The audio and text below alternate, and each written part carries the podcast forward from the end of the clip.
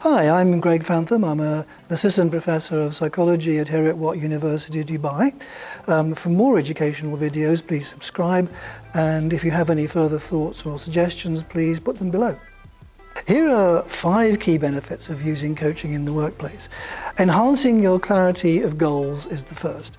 Um, we don't often take time to consider our goals in the workplace um, most of the time no one's listening to us. So it's nice to spend a bit of time where we can sit down with someone listening to us and try and clarify what our actual goals, our individual goals might be in terms of our career, in terms of our job progression and personal life even. And there can be various kinds of goals. There's developmental, performance and stretch goals. Stretch goals are ones which um, give us a, a longer term orientation. By discussing these and aligning the actions to these and the timescales that we might have in mind, um, we can develop motivation and persistence. Is your goal really what you think it is? Coaching can help you explore these alignments and in this way um, help your career and your organisation. So developing self-awareness is number two, um, and coaching can open up conversations about yourself which uh, enable you to explore more than you thought of in the first place. Psychometric assessments is a great help with this because uh, these tools allow you to discover and uh, expose strengths uh, such as your learning styles, emotional strength and so on, which you may not have uh, acknowledged to yourself previously.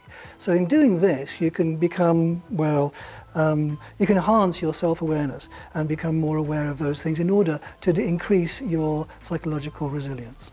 Number three is overcoming challenges. There's a, a large number of barriers which we have in our uh, everyday lives towards making progression. And a lot of those barriers are actually created by ourselves.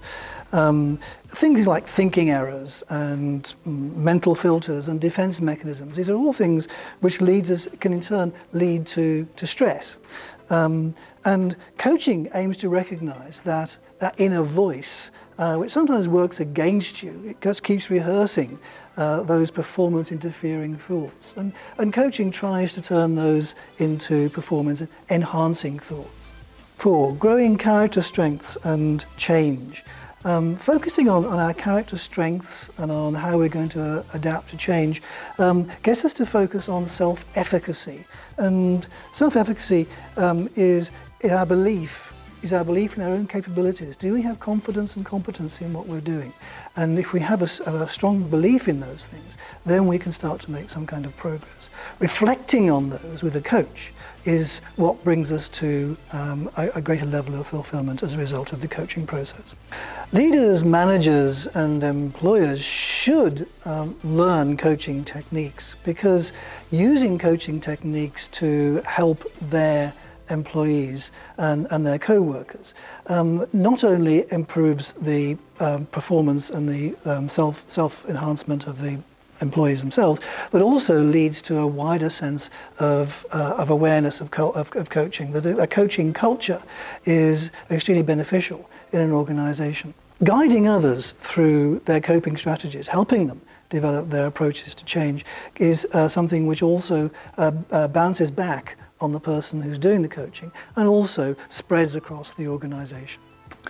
Overall, coaching has been found to be extremely useful um, in allowing people to spend time thinking about their, their work in order to improve their resilience, to improve their self-organization and self-management, and generally uh, to improve job satisfaction.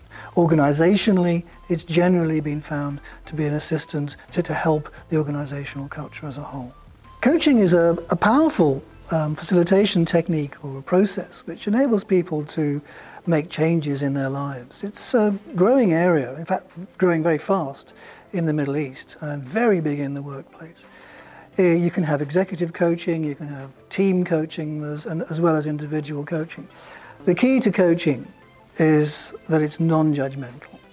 Um, it's not that often that in the workplace particularly you have people around you who are not making judgments about you and in fact habitually you tend to make judgments about yourself.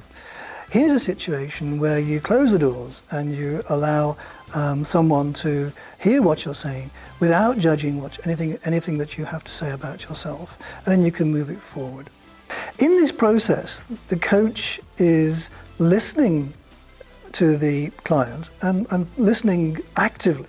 So not just saying, oh yeah, I know, but actually listening and taking in what they're saying and reflecting back what they're saying. At the same time, the coach is also planning where they want to take the coachee next. It's a difficult job. It's a bit like um, one of those news anchors on the television who's talking to the camera at the same time the uh, producer is saying something in their ear and they're interviewing somebody else at the same time. That's what a coach is going through. It's not easy and um, it's well worth learning about.